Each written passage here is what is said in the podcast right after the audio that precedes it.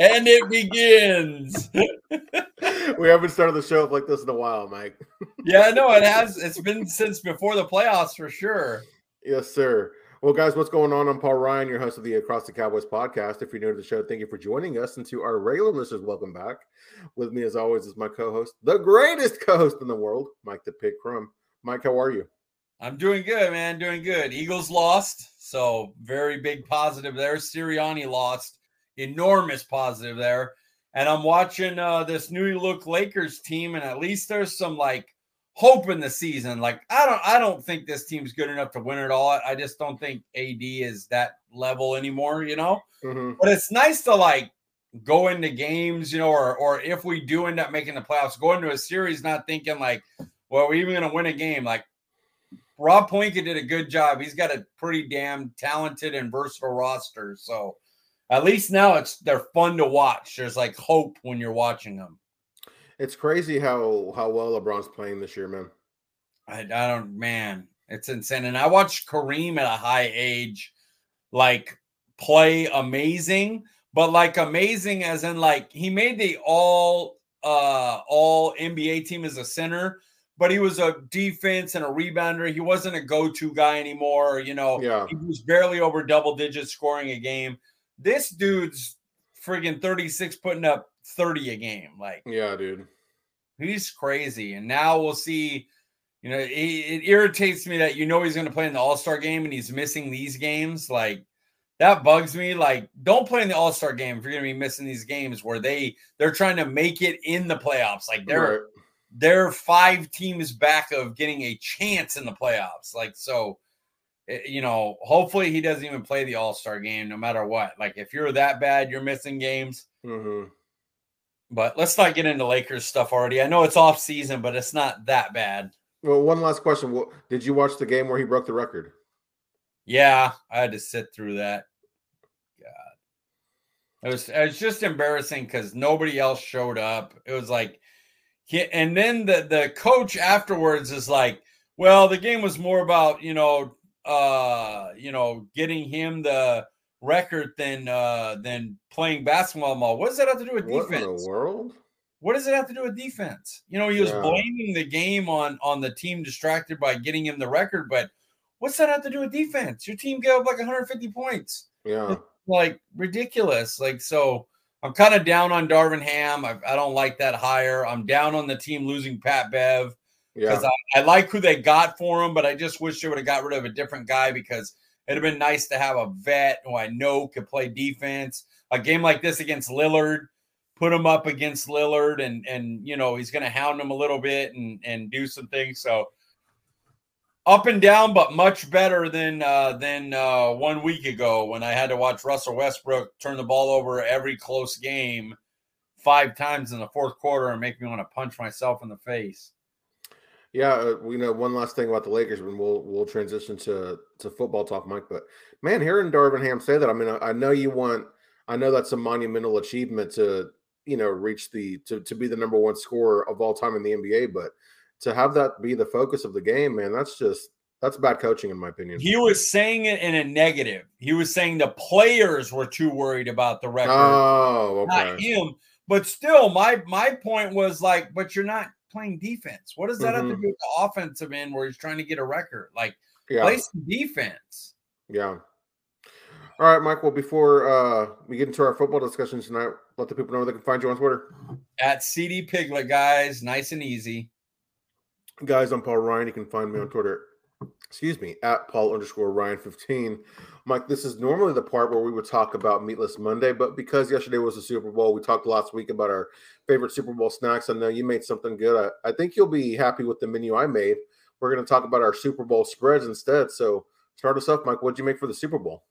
So the best item was definitely a mustard pulled pork, a mustard based pulled pork. And I had a mustard slaw that was cabbage, carrots, apples, and then a mustard-based dressing. Oh, really? Wow, that sounds good. And that was by far the best thing of the day. We also did a traditional pulled pork with a barbecue rub, and then I just served it with some Baby Rays. I didn't make a barbecue sauce. That was from more of like the basics at the house, like the cheese pizza guys. Gotcha. You know what I mean? They don't want anything on it. And then I made a chili, which it's the normal chili that I do, but instead of ground beef, I did it with some smoked tri-tip. And we made hot dogs and sliders and cornbread to serve the chili with. So yeah, we had a ton of food. I ended up saving the wings. Everybody was like, dude, we have so much food. Save the wings for this week. Let them brine and then do a breading with them, a different meal. So I'm going to do that later on. Nice. So, I mean, did you have any appetizers or anything, or was it just kind of like the pulled pork was the appetizer, the chili was the meal? We had a ton of like chips and stuff like that, but that was the main things. Was kind of like the pulled pork was ready at 12 and they could eat that all day. The chili got ready about 2:30. And so I guess the appetizers would be like little pork sliders. And then the main dish was the chili with all the stuff you could have the chili on. Yeah. Dude, you mentioned Sweet Baby Rays. I don't care what you say. That's a good barbecue sauce. Oh, it's excellent. There's a reason you know how I am about I'll make my own, I'll do this and that. Yeah. I have a few different Sweet Baby Rays. Their regular's good. Their hickory brown sugar's good. And I also like their sweet and spicy. Oh, sweet and spicy. That's my number one. I also like their Carolina barbecue. It's kind of yellow, I think. Carolina Gold or whatever. That one's pretty good. That's for me. Mustard base. Yeah. No, is it? Yeah, I think so. Because it's pretty thick for a mustard base, but I guess if we're talking yellow mustard, that makes sense. Yeah, I think so. Yeah. So for me, I did all the cooking yesterday, except for the exception of the guacamole. My lovely wife made that, and everybody killed that. We just had chips and dip. I made a millionaire dip. It's like cream cheese, sour cream, bacon, green onions, jalapeno, some shredded cheese. Very good. Very, very rich, but really good, really popular. And then I ended up making chili myself. I went and I actually used ground turkey, and that was a hit, dude. Ground turkey chili hits. I know people say something about ground turkey. Mm-hmm. It is the best way to use ground turkey is in chili, bar none. Yeah, no question. And I made some cornbread. We had a small group. We only had like 10 people over here, but everybody ate everything. And I tried making this dessert. It's called like a fluff salad where you get Cool Whip and Greek yogurt. And then you're supposed to use instant pudding mix, but I accidentally got Jell-O mix, and you use some frozen like berries for crunch. It turned out okay, but it was just kind of liquidy, but had good flavor. That was kind of the most disappointing part of the night, but it was a good day of food. You want to know what's crazy? All that food I said, and we only had 6 people. Oh, really? I use a lot of leftovers, so we try to use it as an occasion to clean out the freezer and everything. Right. Stuff around that. So yeah, we crushed a lot of food, and there is a lot that, man, I can't wait for some of the stuff I'm gonna take that pork with the mustard base and make pizza out of it. I'm going to make tacos, dude. Yeah. Oh nachos. Yeah. Nachos out of the regular barbecue base one. Yeah. The chili will not survive. The chili has been eaten all day because there's too much stuff to have it with. Yeah. And so that won't make it, but the porks I'm going to do some unique stuff with. I was hoping there'd be some chili left over to make some chili dogs sometime this week, but man, everybody killed it. There was like half a serving left. You got beans in it? Yes. Okay. Always. Good man. Yes, sir. Yes, sir. All right, Mike. I don't know about your guests, but my guests, they're not all of them are big football fans. My little sister and my cousin, they came over. They wanted to watch the halftime show. But regardless if you're a football fan or not, you always love the commercials. You always want to see the Super Bowl commercials. Which commercial was the best of the night for you? Look at see if you can see my sweatshirt. Yeah. Okay, the sweatshirt is a Disney 100 sweatshirt. Okay. So that one for me was so good. The Disney 100 where Walt's talking and it's just going through all the movies of Marvel and Star Wars and everything. And it's like thanking the fans for 100 years, you know? Oh, okay. Fantastic. That, not even biased, that by a mile was my favorite one. Taking away bias, I just thought it was a great commercial regardless. But taking away Disney from me because look at behind me. That Miles Teller Bud Light commercial where it's just him and his girl dancing and stuff to the... And with the dog and everything. Yes, that was such a... is easy. They're just dancing to the hold music, you know, like... and I don't even drink beer. But I really, that commercial was memorable for me. So, yeah, that was, those were my two right there. Those were the Disney 100 being the main one, but not allowing me to use Disney because that's my crutch. The Miles Teller Bud Light commercial was really good. Mike, we're starting that episode off strong, first with the laugh, and now here we are tied with the favorite commercial today. Mine was Miles Teller and his wife dancing.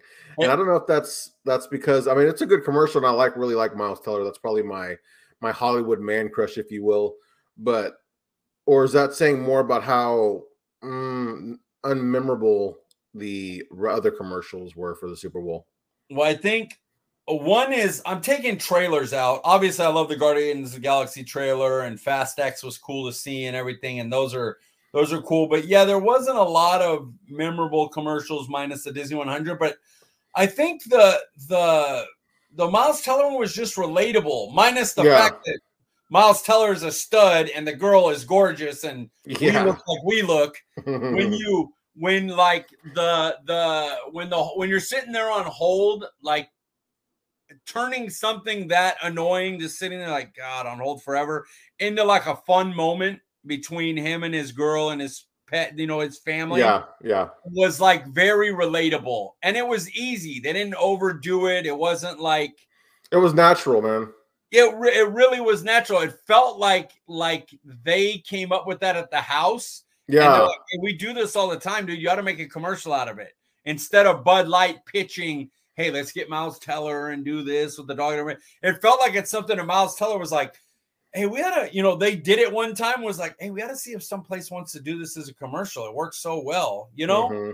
I enjoyed that. I didn't think anybody else would even remember that commercial. So it's cool that we both came up with that same one. And you know what? I could now see it becoming a trend where people start doing that, like couples start doing that. Absolutely. That was a well done commercial. And it made me remember that it was Bud Light, because sometimes I'll see a commercial, I'll go, oh yeah, this commercial is good. I don't remember what it was for. Yeah. But I remember I liked the commercial. This one, I remember the Bud Light. Yeah, well, you know what? And also, I do kind of have a theory that they play the Super Bowl. I mean, I know everybody pays for their commercials to be played during the Super Bowl, but I think the way they, like, depending on the game, if a game's really bad, you'll see really funny ones, like really good ones to kind of keep you focused on the game, like you say, you don't want to leave. And then when the game's really good, like they'll play some okay ones, but like it's like you have time to get up and go get some more food, go to the bathroom. You don't worry, you're not worried about missing anything and just coming back to the game. I have a weird theory that certain commercials get played in certain orders, you know, based on how the game's going. Yeah, I don't disregard that. That's very possible. I mean, the NFL scripted, right? So according to Arian Foster, sir. Yeah, and one other person whose name I don't even remember. Yeah, I think also Larry Johnson, old Chiefs running back, thinks that as well. So weird. So, you know, speaking of scripted, Mike, you know, you look at the end of that game there, and you could say, hey, that maybe this game is scripted.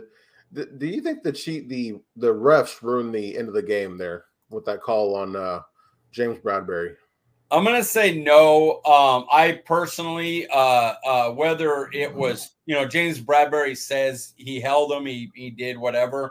That's a call I don't believe should be made right there. Like, if I was a Cowboys fan, I'd be livid, you know. Oh, God, yeah. But overall, I thought the refs were fantastic. I mean, they were barely involved until that play. And I don't think it ruined it. I think all of us would rather – I mean, as people rooting against the Eagles, obviously I was like, great call, awesome, Kansas City wins.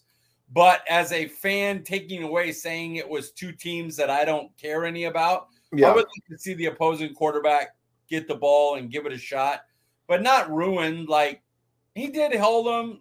Technically, you're supposed to say, like, hey, if it's a foul, it's a foul. But for me, it was ticky tack, and in that moment, you know, if it was a 3-yard play and he was throwing it right there and he caused him to stumble and the ball went over his head, it was like, you gotta call it, dude. It was thrown, but it was the ball was thrown like 10 yards over his head anyway. It was like, it was more of a bailout than anything. So yeah, I'm not saying ruined, but they definitely, I wouldn't have liked them to call that. Yeah, I'll agree. I don't think they ruined it, but they tarnished it, because I felt like it was really close to a perfect game, in my opinion, when you think about the calls that they did make that ended up being the right calls for the game to end that way, man. It just tarnished it for me. Yeah, put a damper on the last little, like, our chance as fans, if we weren't going for one team or the other, to see a last 2 minutes 3-point game, can the other team score to take it to overtime or win the game? Yeah, sure did. Well, you looking at the Super Bowl, Mike, I mean, talk about a good game. That I think the points total ended up being over 70 points. But did the Super Bowl confirm that Philly and Kansas City were the two best teams in the NFL this year? Yeah, I hate to say it, but they were both the best teams in each conference. Now, you could argue maybe AFC was a little bit more loaded. But as far as, like, best NFC team played the best AFC team, yeah, I think that was confirmed. Those two teams were awesome. Man, it's crazy how well Jalen Hurts played in his first Super Bowl. I mean, not only him, but Nick Sirianni, just that Eagles coaching staff and that Eagles team that doesn't have a whole lot of playoff experience, man. The way that they performed against a team like Kansas City is commendable. They got the game that they wanted. They played exactly how they wanted in the first half, didn't let Kansas City have the ball, controlled, wore down the Chiefs' defense, and Andy Reid and them made adjustments and outplayed them in the second half. But you can't say enough about, especially the game Hurts had. That was a damn good matchup, and the last team with the ball ended up winning, basically, last 8 seconds, you know. And that was such an even matchup. It really was. It was. The funny thing is, we went into it going the best roster versus the best QB head coach. Yeah. And it felt like the head coach kind of played out, like his stuff in the second half was, you know, outcoached their halftime adjustments. But it felt like Eagles had the better quarterback and Kansas City had the better team. Yeah. By how they played, with a defensive score for Kansas City, a punt return that set him up on the 5-yard line. Like, it felt like Mahomes got more help than Hurts, and I'd have never guessed that. Yeah, that was. I mean, that second half was obviously the difference maker, but it is kind of crazy that when you think about the way the teams played in, like, each half, you know, Eagles were definitely the better team, and they seemed like to, you know, their talent really started to shine, but then the coach was the difference maker. That's kind of what we thought would happen last week when we were talking about the Super Bowl. Yep, I agree. Andy Reid's something special. Yes, sir. I heard a stat that the Chiefs scored in every possession there in the second half. You know, the Eagles' defense was the number one defense all season, but were they an overrated defense? They were. They not only scored every second half, but Pacheco slid. Otherwise, they scored a touchdown every possession in the second half. And I think you look at the schedule, and we talked about, you know, with the weaker schedule, catch up to them. And I think defensively it did, because looking at it, I put down the defensive Eagles played three really good quarterbacks, Patrick Mahomes, Aaron Rodgers for a certain amount of time. He got injured. Yeah. He was in there. And Dak. And in those games, Dak put up 40 on him, Rodgers 33, Pat Mahomes 38. So in the three games against good QBs, 37 points a game the defense gave up. Yeah. Like, that's brutal. So, yes, when they're able to get ahead on offense, control the clock, make a team pass, the team is throwing Daniel Jones or a fourth-string quarterback or, you know, one of the bad ones they played all year, it's easy to get the pass rush going, and the defense looks better than it is. Yeah. Well, I'm not saying they're not a top half of the league defense still, but they weren't, they clearly weren't the number one defense in the league. That was more about schedule. Yeah, they did get exposed a little bit, but man, when you play Andy Reid and Patrick Mahomes, who doesn't get exposed, you know? And that O-line, like that offensive line for Kansas City, shut it down, dude. Crazy game last night. No sacks. In the second half, they just went one-on-one. They were like, if Haason Reddick can beat our right tackle, he hadn't done it all game. Yeah. So he just left them one-on-one, and it shows us the slight little difference between guys like the special ones, like Micah Parsons and Reddick, who's a great pass rusher. Yeah. But just on what he could bring, Parsons isn't getting one-on-one with their right tackle. It just it would rarely happen in the game. It would rarely, let alone all second half. Like basically the entire game, they let him go one-on-one. They would not allow that against Micah Parsons. So it just shows the little nuanced differences. Like a Bosa, I don't believe would either. A Nick Bosa, a Myles Garrett wouldn't. There's a couple of those top tier Patrick Mahomes, Joe Burrow type guys on pass rush that are a little different. Yeah, definitely. I agree 100%. Mike, you know, this was, man, this game did come down to the end. Looking back, you know, to the last 10 Super Bowls, was this the best Super Bowl in the last 10 years? Not for me. I mean, I looked, San Francisco, Baltimore was exactly 10 years ago. The New England, Seattle game where Marshawn Lynch got it and they one-yarded it. The comeback for New England against Atlanta. Yeah. And then the one I hated the most because I hated both teams, but Nick Foles and Brady going back and forth in that crazy game. I would put all four of those above this one. Although this one was really, really good. Just shows how good the games have been over the last 10 years for the most part. Right. Yeah, I had last year's Super Bowl as one of my favorites. And then, of course, you know, Nick Foles versus Tom Brady. You said those. This one, last year's, and Nick Foles versus Tom Brady, those are my top three in the last 10 years. That it barely makes it in 10 years. I guess it could be year 11, depending on how you count it, because it's 2023 to 2013. Yeah. The way I did it. And that Niners-Ravens one was pretty good, where the blackout came in and everything, and that was a really good game. So I can't put it as the top. What's crazy is, man, I'll never forget when I was watching the Falcons Patriots game, I was like actively rooting for the Patriots to make a comeback, and they actually did and won. But man, that was a crazy Super Bowl. Why were you against Falcons? Not that I was against the Falcons. I wanted the game to be competitive, because it's like, you know, they're up by 25 points. I'm like, I'd like to see this become entertaining, and boy, did it. Yeah, you're absolutely right. That's a good point. This was more entertaining throughout than a lot of those Super Bowls. Definitely. You know, you kind of touched on it earlier, Mike, but talking about Hurts and the performance that he had, was he the better quarterback in this game?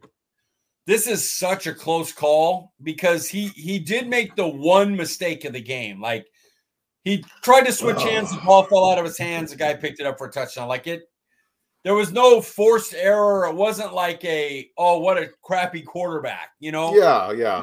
It's just a weird-ass play. When you're switching hands, you're worried about getting hit, and the ball just pops out. Like, so he did have that play. But on the other end of it, like, he didn't really get the help Mahomes did. Like I said earlier, the defensive touchdown, the kick return, you know, getting him to the 5-yard line. Kansas City ran the ball better than the Eagles did. Like, you look at Jalen Hurts, over 300 yards passing, over 70 yards rushing, 4 total TDs. Like, he dominated. I got to give him the edge, even though Mahomes played basically a perfect game, but he just didn't have to do as much. And for people that are fans of Dak, who have heard enough of they lost, he sucks, all the stats, who cares, he couldn't win the game. I'm not going to put that on another quarterback. Because it's stupid when people do it to Dak. Mm-hmm. So I'm not going to do that. Well, they lost. He fumbled the ball. They lost. So he was worse. He was a better quarterback that game, I thought. It just, Mahomes played a perfect game with what he was asked to do. Jalen Hurts made one mistake even though he was asked to do much more. And so I'm still going to lean towards Jalen Hurts. You don't have to be perfect, but damn, he was good. Yeah, I'm going the other way, Mike, and it's, man, you know, you make a very great point as to why Jalen Hurts was the better player, but I'm giving the slight edge to Mahomes only because they're in the second half, man. You think about the performance that he had, that, you know, what the team was able to do, scoring on every possession and overcoming a 10-point deficit. That doesn't happen without Mahomes. Yeah, crazy thing is I believe Eagles scored on 2 of their 3 possessions. Not counting the last one, obviously, the last 8 seconds. Yeah. So 2 of 4, but they scored on 2 of their 3, even though Jalen Hurts is only like 7 out of 11 for like 90 yards, which Dak would have got killed if that's what he came up with. But he did put 11 points on the board, and you know, he put him in the position to win the game. So either way, both quarterbacks played great. Whoever won the game, quarterback was the MVP. I was there for after Hurts had converted that 2-point conversion. I'm like, dude, he might actually win the MVP even if the Eagles lose. He for real. And the MVP really of the game was the Kansas City offensive line, but you can never, you can't pick one guy out of there, you know, so you give it to the quarterback. But they ran for more yards than Philly, like I said. They allowed no sacks. Like, Kansas City's offensive line was the MVP of that game, 100%. I had a bold call last week on the fantasy show where I said that Hurts would have more passing yards than Mahomes, and I'm like, man, maybe that was too bold, but dude, he actually did. Nailed it. Shit, he almost doubled him. Yeah, over 400 total yards, 4 TDs. What a crazy game he had, man. Yeah, he killed. I told everybody, I was like, that he's a running back stuff. That if you're doing that now, you're just hating it. You're a Dak hater for Hurts. That's all you are. Like, he made so many the throws to Dallas Goedert on third down, the one in the double coverage that he caught right before going out of bounds, the one on the opposite side that he got on another third down, the Pascal where he's rolling out left, which is the thing that everyone said, let him roll left, he can't throw. He rolled out left, got set, made a throw to Pascal for a first down on like 3rd and 6 or 7. Mm-hmm. Like, he was making throws all game that I was like, because when they got to 3rd and 11, I'm like, all right, got him to 3rd and 11. Just don't let him scramble for it, you know, make him throw the ball. And he was hitting the throws every time. And so that's props to him. He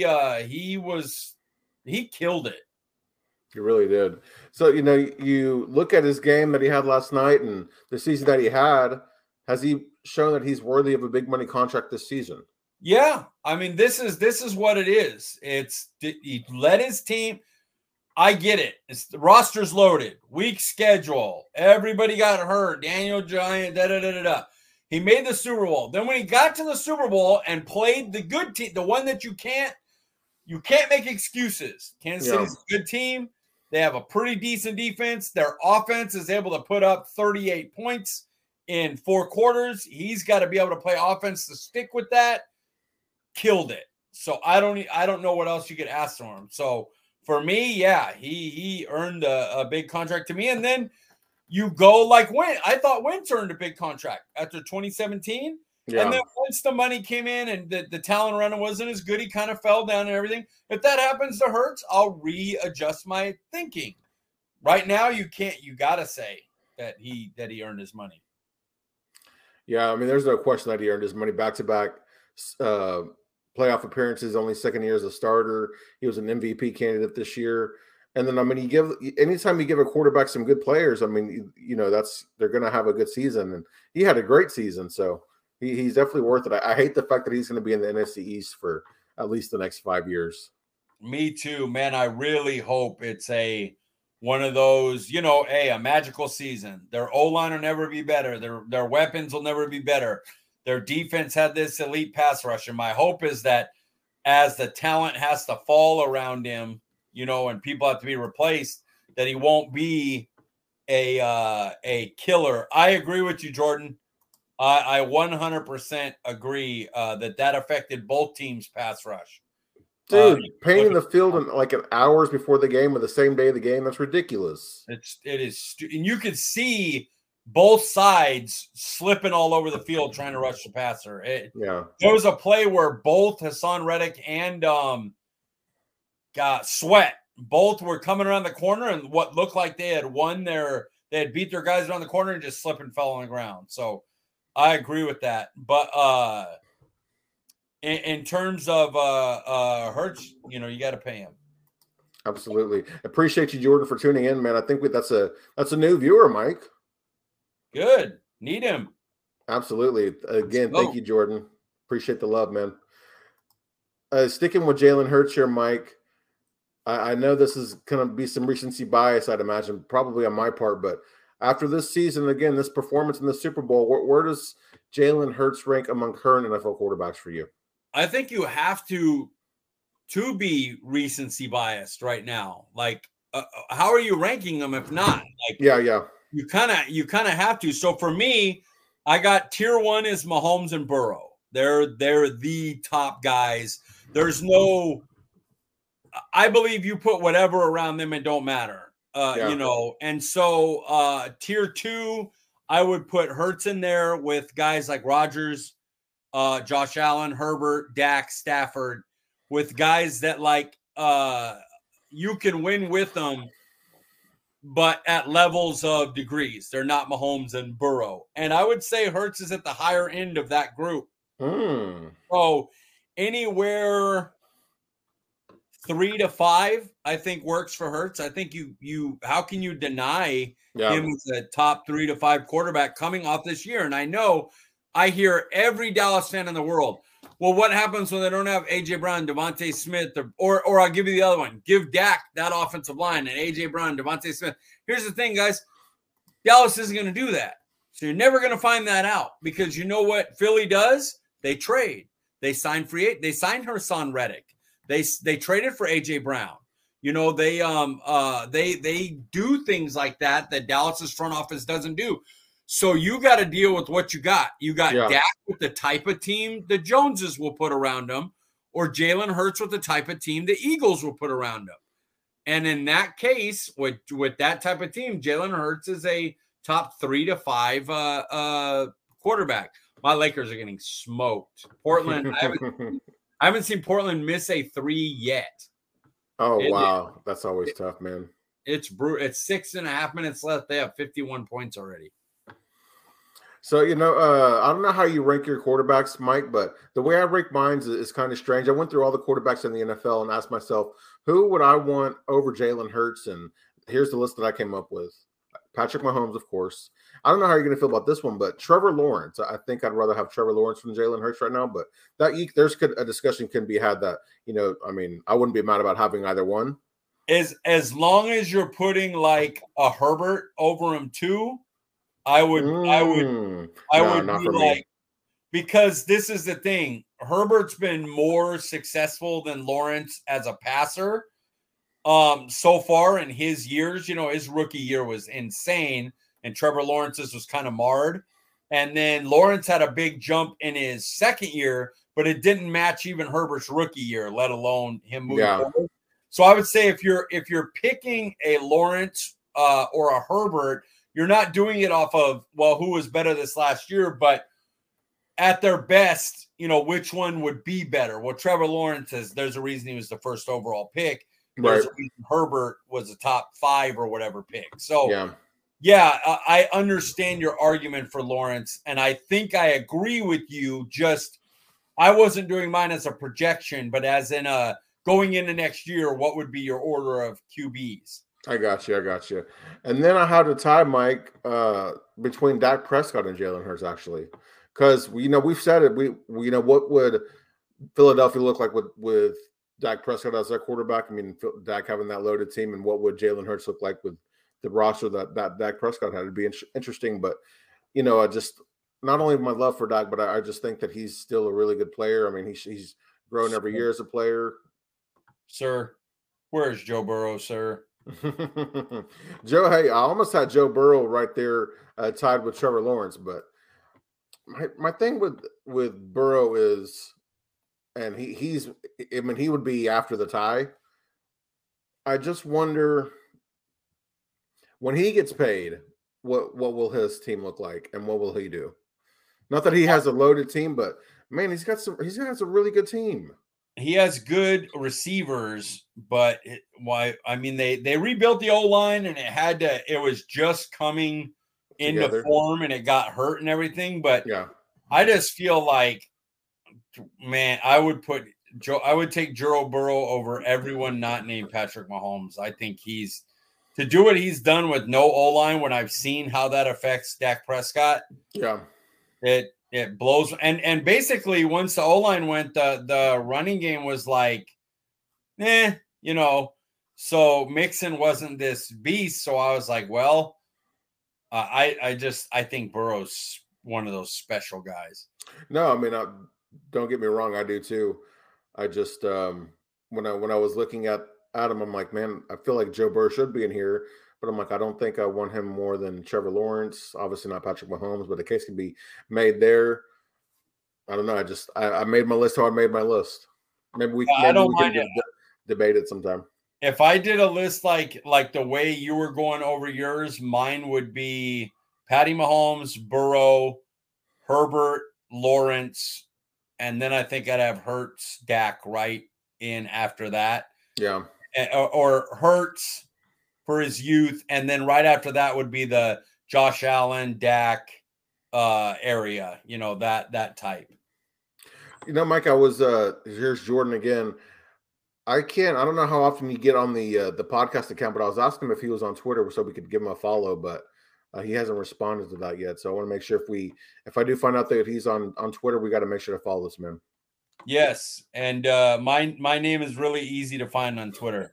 At CD Piglet. That's it. So just hit it up and let me know it's you, Jordan, so I remember. And then because I'm in the middle, I just submitted an article. So that's kind of been on my mind and I might forget. But if I see your name on there, I'll hit you up too. I'll hit back to follow. Is this name or person ringing a bell for you? I feel like I know a Jordan that I was on with just recently, but I don't remember if his last name was Stock. You mean like you did a podcast with him? No. On Twitter, I was engaging with them, talking about something Cowboys or Eagles or Super Bowl related. I got you. All right, Mike, let's move along here. Looking at the other quarterback, Mahomes, where does he rank for you among quarterbacks all time? And there was a bit of a caveat here. I thought it'd be better to rank him among quarterbacks that we got to watch, like their beginning of your career all the way to the end, or at least 10 years of their career. So hit us with it, Mike. Where does Mahomes rank for you?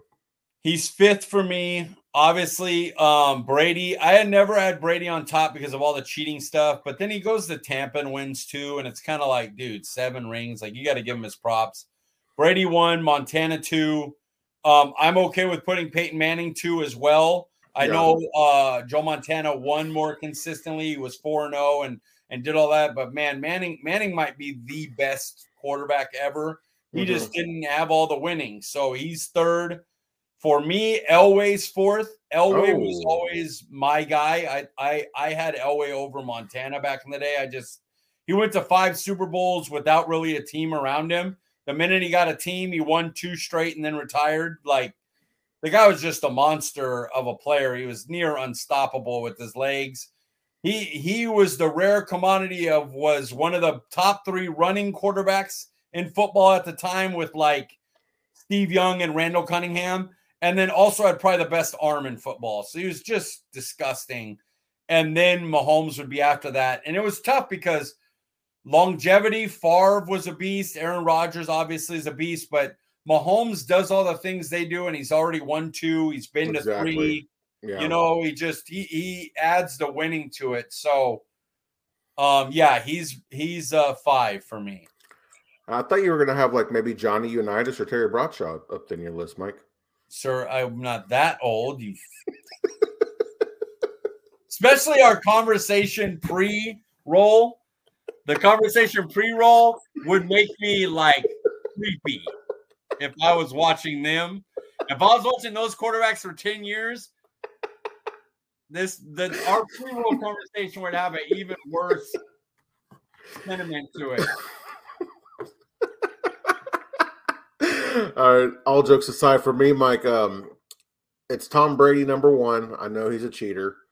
And then right in front of Peyton Manning, who I have at number three, who is one of my all-time favorite players, is Mr. Patty Mahomes, sir. Oh, you got him second all-time. You got him above Joe Montana already? Oh, I didn't get to watch Joe Montana's beginning or end of career. So I forgot he's old. I'm old. I'm an old man. Yeah, but I don't know. Am I a little bit too bullish? But you think about his 5 years as a starter, all those accomplishments, all the regular season stats, the MVPs and everything, but then the playoff accolades too, and the 3 trips to the Super Bowl, like you said, 2 Super Bowl wins, 2 Super Bowl MVPs. I mean, God, dude, this guy's a generational talent. And to win, like, say what you will about coaching. Coaching help with Bill Belichick as well, Bill Walsh with Montana. Like, great coaches help, but you took away maybe the best weapon in all the NFL from him. And you're sitting there going, well, he's still going to be good, but now he doesn't have this guy, the guy. He don't have Hill, which puts fear into everybody. Yeah. And dude had like his best season, won the MVP, won Super Bowl MVP, like just incredible. So to notch that as well it's impressive. And you think about that second half. I mean, all of a sudden Kadarius Toney comes out of nowhere with that big punt return, and then he scores a touchdown. And then Juju Smith-Schuster was making some plays. Of course, Travis Kelce doing Travis Kelce things, and then Sky Moore scored a touchdown. It's just like he was finding ways to win with guys who hadn't done much with the exception of Travis Kelce. And then Isaiah Pacheco, man, he looked really good last night. But, again, this guy's like a 6th-round pick, starting for this team. And without a quarterback like Patrick Mahomes, he might not have the numbers this season that he did put up. Yeah, it's incredible the stuff he did with like a 7th-round running back, Scanlon and Juju Smith-Schuster, who are more than what Dallas got for. Like, I'd be salivating if they got Dak, Juju Smith-Schuster, and Scanlon. But compared to Tyreek Hill, it's like an enormous drop off, And he just went out there and destroyed everybody anyway. And yeah, to think they were a better offense and a more efficient offense. Yeah, it's crazy. Credit to the coaching there too. The offensive coaching especially is incredible there. So, Mike, this is a Dallas Cowboys podcast. It's only right that we get one Dallas Cowboys question in here. But looking at those teams last night, well, what can Dallas take from them to give them a chance to be in the Super Bowl next year? For me, it was easy. Surround Dak with a better O-line and weapons.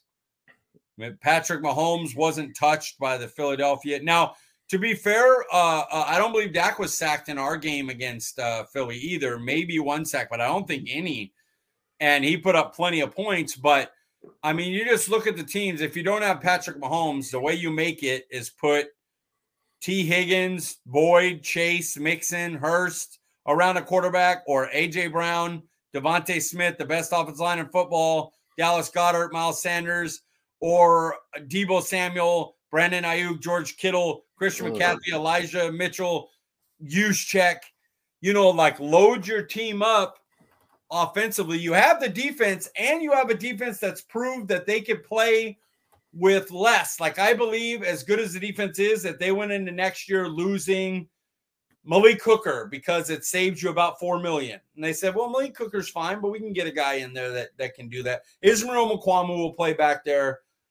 Malik Hooker was fine. He wasn't anything special. We can save some money there. He's gone. Brown and Jordan Lewis leave. Both coming off injuries. Brown, a free agent. Lewis saved you almost $5 million on the cap. And you kind of go in and go, Dan Quinn's going to have his pass rushers. We'll bring back LVE, and he'll have Bland and Diggs, and we'll bring in a rookie, and we'll sign a vet at a cheaper price, and Dan Quinn will put it together and be fine. Now let's load up around Dak and make a real run for it, Yeah. The one thing, though, that I will also say is if we're learning from a lot of the past Super Bowl winners, like, we may not need to tag Tony Pollard. Here's the thing about it. Tony Pollard, the reason I'm okay with tagging him for the year, 1 year, I don't want a long-term contract. We paid too much to running backs already. Yeah. The reason I'm okay tagging him for 1 year is because I see him as a weapon, not just a running back. Right. And I'm terrified that if they get rid of Pollard, all they got is Lamb. And then if things don't work out, if Tolbert, who Jordan starts talking about right now, of course there's hope. Look up the stats of every non-first round wide receiver, and you'll understand why there's hope for Tolbert. Like, nobody did anything. So yeah, Tolbert, plenty of hope. But if you go through, like, if you don't tag Tony Pollard and you don't bring anybody in, like you miss on Odell, you don't, T.Y. doesn't want to come back, you know, Robert Woods, maybe I like that pick, but Randall Cobb, if you don't get it, neither of them are Tony Pollard playmakers, you know? And if you don't tag him, you lose that. And I'm really scared we don't replace it. And now it's just CeeDee Lamb and meh. Yeah. But on the opposite end, paying a running back $10 million, like if you look through, like I think the highest running backs made is like $2 million on Super Bowl teams. And I go through the market and David Montgomery, is he going to cost you anything? Like go through the teams that have cap space that need running backs. Well, the Texans don't need a running back. They got their guy now. Yeah. Like who has cap space and needs a running back? Okay. Saquon Barkley probably gets to deal with the Giants. They have cap space and they can use running back. The other dude, the other top guy, not Miles Sanders, but there's another. Josh Jacobs. Josh Jacobs probably gets a franchise tag. If not, he gets money, big money somewhere. And then who's paying big money? Maybe Pollard coming off an injury is the other one guy, or Miles Sanders, who just got out of a Super Bowl, is the other one guy.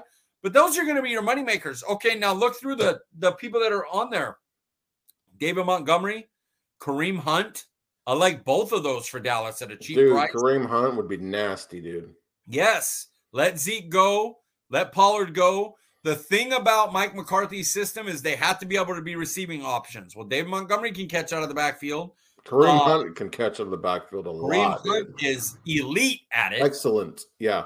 So maybe you get him at $2-3 million a year and you let the other two go and you draft the guy rounds 3 to 5. Don't be stupid and waste a round one on a running back.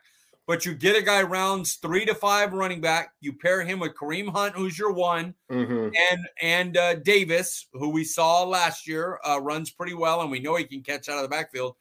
And you got a decent trio, and it costs you less than the tag money on Pollard.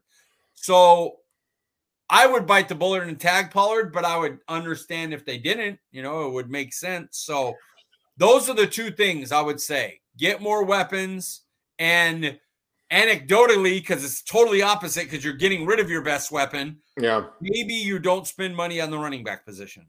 I would be fine not tagging Pollard if that meant that we bring back Anthony Brown on kind of like a friendly deal and Malik Hooker, or if we make a play for Keenan Allen. You know what I mean? I wouldn't mind that. I would like LVE and Donovan Wilson over Malik Hooker and Anthony Brown. Brown, I would not hate that at all. LVE, Dono. Dono's going to be a hard one to keep. You're going to need Dan Quinn to go, stay here with me, dude. You don't want to go somewhere else because he's about to get paid. He could get paid, and with our safety room, with Curse, with Hooker, with Bell, with Mukwamu, you just can't match it. You can't match his money. And you have Jabril Cox, who's kind of a hybrid linebacker safety type of player. So it's tough to see us bringing him back. I wouldn't be surprised to see Donovan Wilson in a Bears uniform, honestly. That would work. I could see him going. He should get paid. He was a great player this year. And I said the whole time, his whole thing is health. I had no question about him as a player. Yeah. It was something me and the 4D podcast guys went back and forth on. I was like, my thing with him is health. I get being pessimistic about him because he can't stay healthy. But the 1 year he stayed healthy, he lit the league on fire. He lit our defense on fire. Dude, he was a tone setter this year. Led our team in tackles. He was a beast. All right, Mike, here we are with your views from the sidelines. And Mike, talk to us about what it is about Andy Reid's offense that gets the most out of players. Two big things. One, he schemes guys open. Yeah. Which we talk about all the time. The other is his creativeness within the same looks. The way they got Eagles with the same play twice, where they're like, oh, you're going to do that? okay, jet sweep, get you to think we're running jet sweep. Very next play, fake it, and then score that on that play. Then the next time, fake the jet sweep, play action pass, doesn't work. Go right back to it like you're going to jet sweep, go back and beat him again with it. So he's just a genius play caller as far as getting people open. And it just makes things easy on the court. Like, it's unfair for Patrick Mahomes to get a guy that wide open. Like, he should at least have to scramble, throw a perfect pinpoint pass with his arm 15 yards down the field, and Travis Kelce brings it in on a great snag, and you played as good a defense as possible. Nah, Andy Reid just has your guy, nobody around him, and he just walks into the end zone two times. Like, really, Kelce's was – the guy was basically wide open. Like, it was the matchup was no way that guy could guard Travis Kelce on that play. So that's what he does. He just gets you wide open, and it's unfair. He just, man, he knows how to maximize his players. He knows how to put them in positions to succeed. You talk about scheming them open, but you just look at the roles that they all play. He always has a player in the right role. I agree. He knows how to fit pieces into his scheme. Dude, it was crazy because my brother-in-law, he was over here last night. We're talking about Kadarius Toney. We're like, man, he hasn't done anything. Look how many points the Chiefs have scored. And then what happens? Like, 2 plays later, he has that major punt return. And then what happens? He has that wide open touchdown, dude. It was nasty, man. It's crazy.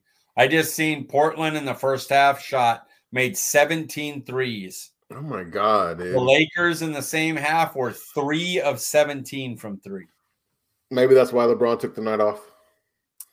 He has to get ready for the All-Star game, you know, the important things. It's ridiculous. All right, Mike, here we are with top 5. And because of the NFL season officially being over, I thought it'd be nice to talk about who we think the best NFL players were, or the best 5 NFL players were in the 2022 season. So, Mike, start us off. Who was number 5 on your list? Joe Burrow, man. I've already talked about him. Game, he just – I love the dude. I just love how he plays. Joe Cool. Like, I know that's the old Flacco one. I don't want him to be a Flacco, but he just seems to be, don't matter what the O-line's doing around him or anything going on, he knows he can make a play, and he's just fantastic. So, yeah, I honestly, if the other 4 guys weren't so good, I'd get him further up the board. It's hard to fit him in with the other 4 dudes I have. Yeah. Number 5 for me, Mike, I'm going Trevor Lawrence. We talked a little bit about him earlier. I understand Doug Peterson. They made some good, offseason signings this year. But, dude, to go from the year that he had last year to the year that he had, he just reminded people what he can be, and that he's the next elite quarterback in my eyes. When his coach isn't incompetent, he's a damn good player. All right, number 4 on my list, Mike. I'm going with our guy, CeeDee Lamb. Oh, I didn't get Lamb into mine. Lamb would have been probably somewhere in the 7 to 10. Yeah, so, yeah. Man, what an elevation! When the season had started, I was like, come on, y'all, A.J. Brown's number 1. And A.J. Brown did nothing to change that. He had a great year.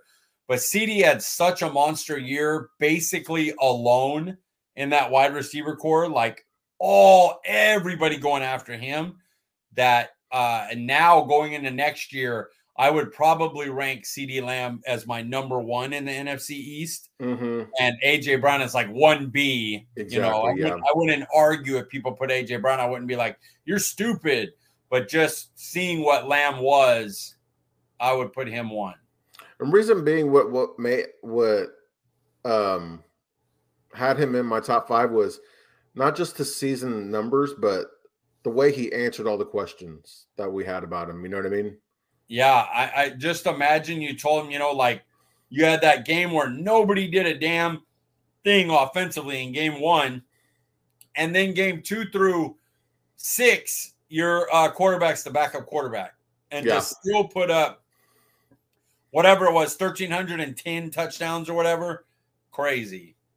Mike, who's number 4 on your list? Number 4 on my list is Sauce Gardner. Oh, love man, that, dude. What a rookie season. He may have came in and been like, I'm the best cornerback in the league, just so y'all know, right away. Rookie year, I'm the best. That is crazy. He was so filthy this year, dude. A rookie's impossible to be that good as a rookie. We Seriously. Saw Trayvon Diggs, who was an all-pro in year two, just get routinely smoked as a rookie because you got to learn shit. Just how it is. Sauce Gardner was like, nah, dude, they got to learn about me. Yeah. He put everybody on notice, dude. He was crazy. I was one I was getting in that top five. Yeah. Okay, number three on your list, Mike. Number three, Justin Jefferson, the best wide receiver in football. It's amazing because Kirk Cousins and the Vikings team all feel like frauds except that one guy. Like, yeah. We can say what we want, but we all know that dude is legit. Like, legit wide receiver one. And, you know, there's other guys that are up there with him. Like, Jamar Chase is up there with him. Right. But nobody is like, oh, this guy's above Justin Jefferson. No, he's not. He's a tier of his own. Yeah, I agree. He's a beast. So, Mike, number three on my list, man.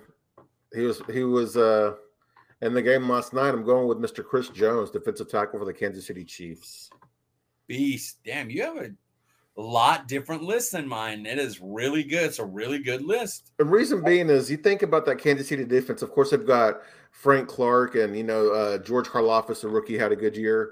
But, man, you look at that secondary. It's some young guys and some, you know, people who don't really know or had a good year, they're good as a unit, but by themselves, how good are they? They're linebackers, young. You know what I mean? They have a young unit, but this guy, dude, just every year after year after year is like the heart and soul of that defense. He is a monster. That's and he'll take over a game. Yeah, at defensive tackle, like if Aaron Donald does retire, then he's that guy now. Yeah, absolutely. Okay, Mike, number two on my list. He was a quarterback last night for the Philadelphia Eagles, my guy Jalen Hurts. He was sixth for me. I had Burrow a little bit above. And again, not fair to Jalen Hurts, but I'm listing the best five. His team was a lot better than Joe Burrow. So yeah. I put Burrow at five, but that is not a knock.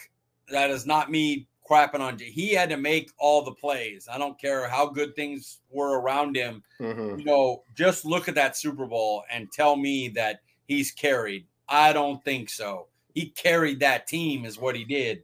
So, he definitely belonged in the top five. He was in the car. It was him or Burrow. And for me, I just think Burrow's a tier above everybody but Patrick Mahomes. So that's the only reason he stayed out of my top five. Totally fair. All right, Mike, number two on your list.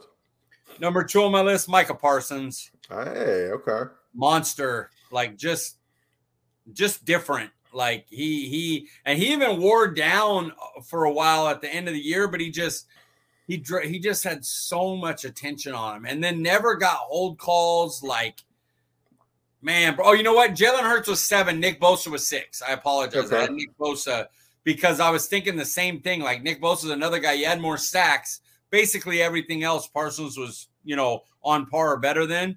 But Bosa was another guy that just got held all the time. So that was another battle there between five and six. But, yeah, that Micah Parsons just – to watch every snap of his basically two times over, he's rare. He's really rare. Who knows how injured he was, you know? He was beat up. Yeah, he was beat up the second half of that year. All right, Mike, here we are, number one. Who's number one on your list? Mahomes, I'm sure that's the guy. I mean, how could it not be? Lost Hill and then just broke every record, more efficient, won the Super Bowl, won the MVP, Super Bowl MVP, just completely dominant. So, yeah, Mahomes easy. Dude, and then, man, his performance in the playoffs, even after injuring his ankle. Yeah, just he's insane. Totally insane. All right, yeah. So last week we were doing our prospect preview. I forgot about that. And the guy I wanted you to study, Mike, was Sean Evans, running back out of Ole Miss. Talk to us, Mike. What are Sean Tucker's strengths? No. Zach Evans was this week, right? And then Sean Tucker's next week. No. Zach Evans. I'm sorry. You're right. Zach Evans. Okay. So the first thing is he can beat defenders to angles with his speed. Yeah. Did it consistently in college, and it shouldn't change in the pros, even though everybody's faster. He will beat most linebackers to the edge. In his 3 years, I think one was at Ole Miss and two was at TCU. Thank you, TCU. He averaged 7.7 yards a carry, 7 yards a carry, and 6.6 yards a carry. How nasty is that, dude? Nasty. I think the most important thing about him, other than the fact that he's obviously has the talent, is that he can run the ball anyway. If you're a shotgun team and he stands next to the quarterback and runs the inside zone or the outside, the zone play from that position, he can do it. He has the speed for sweeps, no problem beating people to the edge on sweeps, and he's a good traditional inside runner because he's creative in traffic. He understands start and stops. He always ends plays going forward. Like almost, it's hard to get him to get tackled and go back or get stops against him without him gaining the extra yard or two. And he's one guy away from making people miss. I mean, from taking it all the way. If he makes one guy miss, it's over. It's over. He has that kind of speed. So. Love hearing that, man. He's an impressive runner. Now to the weakness side. Yeah. It's about all he is. He does not create his route running. If he does catch the ball, which isn't often, he's not a yak guy. So running is different from him when he's running the football than it is when he has to catch, turn, and make a run, Mm-hmm. I don't know if that's because he's worried about his route running and make sure he's in the right spot, making sure he catches the ball. But he's just a different runner after the catch when he's catching compared to just getting a handoff. And he doesn't pass block or block really well at all. So he's your two down back that you have to train into finding a role for him on third downs or have yourself a Hunt. Zach Evans and Kareem Hunt. Yeah, to play in the on third downs. Interesting. Okay, Mike. So, is he a day one contributor? Yeah, because you need guys on the first two downs to be able to run 5 yards a carry. Like his running ability, especially the way the league is starting to trend more. If you look at what Kansas City did, the all-world passing team, they won that game running the ball. Yep. Pacheco and them running that inside zone and getting matchups. And that's becoming the new thing. Getting, all the teams defensively went to lighter linebackers to match up with passing. And so teams said, okay, now we'll run inside zone. And those guys got to get off blocks and make tackles. And that's what this guy can do is playing that system. So I think he's definitely a round one contributor. Is he a Cowboys type? Yeah, I think 5'10", 210 works. Ole Miss is good enough. I don't think he's a Mike McCarthy type, though. Not in Mike McCarthy's offense. And Mike McCarthy's offense, if you're not a pass catcher, you're kind of secondary. Like his run plays are short passes. We're getting to that, Jordan. That's the next question, my friend. Is he a realistic target? I don't believe he is for Dallas, and it's because with Mike McCarthy taking over, I don't think they want anybody that's not a clear receiving threat. I don't actually hate that. I mean, I do want a guy who can play on all three downs, especially if we're drafting him like on day two or even dare I say day one. If we were in Kyle Shanahan's system, I would say, give me this guy. If we were in a system that's built more towards running the ball, give me this guy. Now with Mike McCarthy, the short passing game will be as we're going to run tons. Yeah. But you have to have a threat. You have to be a threat out of the backfield. And that's another reason I don't think Zeke will be back on this team next year. He just doesn't offer anything in the passing game anymore. Okay. So, Mike, Jordan's asking what round would we draft Evans? I think he's a day two pick. I think some team could take him towards the end of the second. but I don't think he definitely wouldn't make it out of the third. All right. And, no, it's a little too early for your grades because we haven't done the combine or anything. So we won't get to those yet. No, got to see the interviews, the medicals, the drills at the combine and all that good stuff. All right, Mike. So next week, you got your pen and paper out, I assume, but your prospect preview is going to be Marvin Mims, wide receiver, Oklahoma. Oh, okay. So the Sean Tucker is because you thought we were doing Sean. I put Sean Tucker in because I thought that was the guy. I might have Marvin Mims already done. Okay, good. Yep, that'll make it easy on me.